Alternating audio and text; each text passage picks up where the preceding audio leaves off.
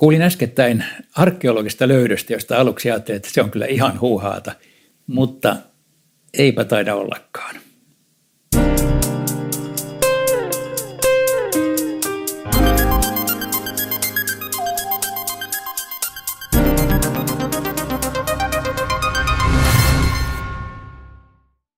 Luin siis uutisen, jossa Eli Sukroniminen israelilainen tunnettu arkeologi kertoo, että hän olisi löytänyt Melkisedekin alttarin.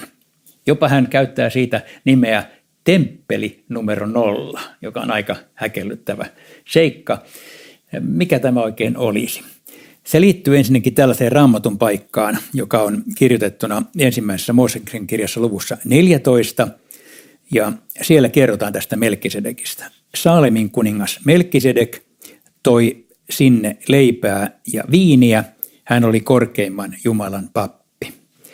Tämä löytö oli siis semmoinen, että löytyi uskonnollinen kivirakennelma Abrahamin ajalta, eli keskipronssikaudelta. Ja koska siltä ajalta meillä nyt ei ole muita kirjallisia lähteitä kuin tämä Melkisedek, niin tämä linkki on kiinnostava, joskaan ei pysty tästä ikinä todistamaan, että todella olisi tämän Melkisedekin alttari. Mutta voi olla. Mutta mikä ihme herra tämä Melkisedek sitten on?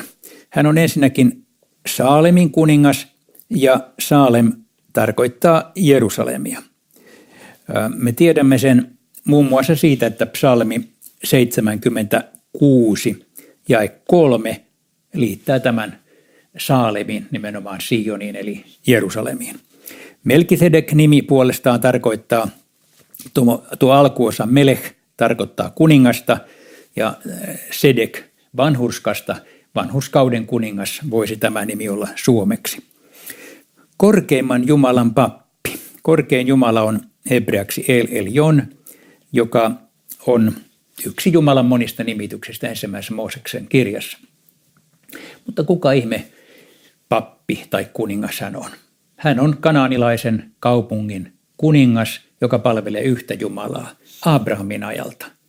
Ja nyt kun Abraham tulee tänne ja kohtaa tämän papin, niin hän varmaan löytää siellä jonkinlaisen hengenheimolaisensa ja yllätys, yllätys, pyytää ja saa tältä siunauksen. Eli hän näyttää ikään kuin olevan Abrahamin yläpuolella. Ja niinpä vanha testamentti käsitteleekin tätä Melkisedek-kertomusta vielä kerran uudestaan. Se on psalmissa 110, jossa hän, hänet liitetään aivan messiaaniseksi hahmoksi. Ja niinpä uusi testamentti palaa vielä teemaan hebrealaiskirjeen seitsemännessä luvussa. Kuka siis tämä Melkisedek on? Hän on kanadilainen pappi ja kuningas, mutta samalla Jeesuksen ennakkokuva. Raamatussa on paljon tällaisia ennakkokuvia, jotka viittaavat Jeesukseen. Ei tämä Jeesus ole, mutta hän ikään kuin viittaa Jeesukseen.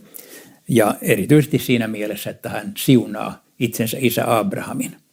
Ja kaiken lisäksi, koska hän tuo leipää ja viiniä, niin tässähän me voimme nähdä myöskin esikuvan Herran pyhästä ehtoollisesta. Niin että voisimme päättää tämän sananselityksen sanomalla, että jos tahdot kohdata Jeesuksen, niin mene Herran pyhälle ehtoolliselle.